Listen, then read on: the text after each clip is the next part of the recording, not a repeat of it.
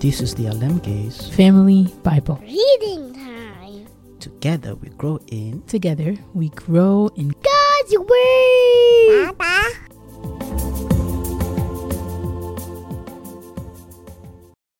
Exodus 10 A plague of locusts.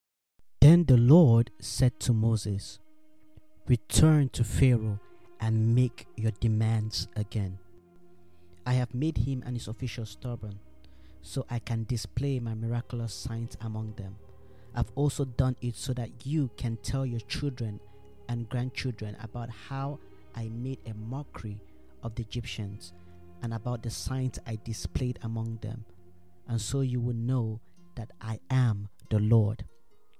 So Moses and Aaron went to Pharaoh and said, This is what the Lord, the God of the Hebrews, says How long will you refuse to submit to me? Let my people go so they can worship me. If you refuse, watch out, for tomorrow I will bring a swarm of locusts on your country. They will cover the land so that you won't be able to see the ground. They will devour what little is left of your crops after the hailstorm, including all the trees growing in the fields. They will overrun your palaces and the homes of your officials and all the houses in Egypt. Never in the history of Egypt have your ancestors seen a plague like this one. And with that, Moses turned and left Pharaoh. Pharaoh's officials now came to Pharaoh and appealed to him How long will you let this man hold us hostage? Let the men go to worship the Lord their God. Don't you realize that Egypt lies in ruins? So Moses and Aaron were brought back to Pharaoh. All right, he told them, go and worship the Lord your God. But who exactly will be going with you? Moses replied, We will all go, young and old, our sons and daughters, and our flocks and herds. We must all join together in celebrating a festival to the Lord. Pharaoh retorted, The Lord will certainly need to be with you if I let you take your little ones. I can see your evil plan. Never. Only the men may go and worship the Lord, since that is what you requested. And Pharaoh threw them out of the palace. Then the Lord said to Moses, Raise your hand over the land of Egypt to bring on the locusts. Let them cover the land and devour every plant that survived the hailstorm. So Moses raised his staff over Egypt, and the Lord caused an east wind to blow over the land all that day and through the night.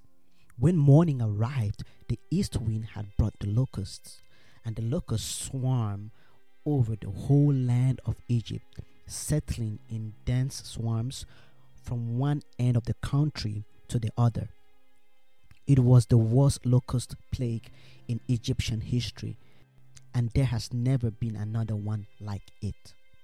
For the locusts covered the whole country and darkened the land.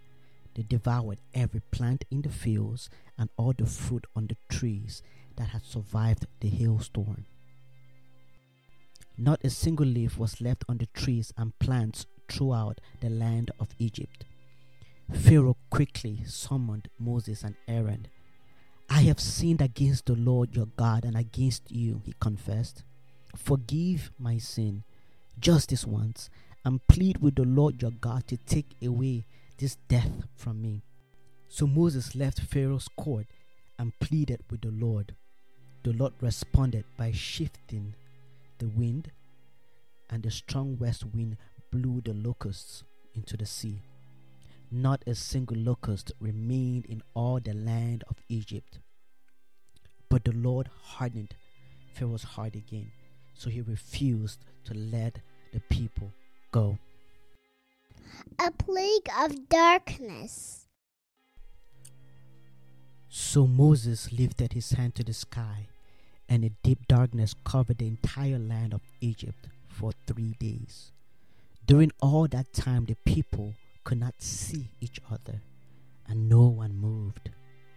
But there was light as usual where the people of Israel lived. Finally, Pharaoh called for Moses. Go and worship the Lord, he said, but leave your flocks and herds here. You may even take your little ones with you.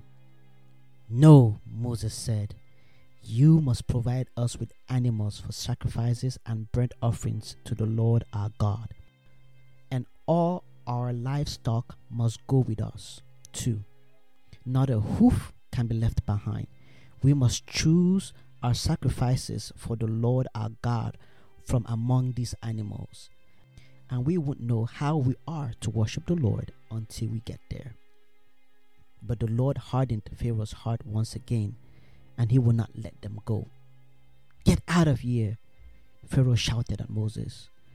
I'm warning you, never come back to see me again. The day you see my face, you will die. Very well, Moses replied. I will never see your face again.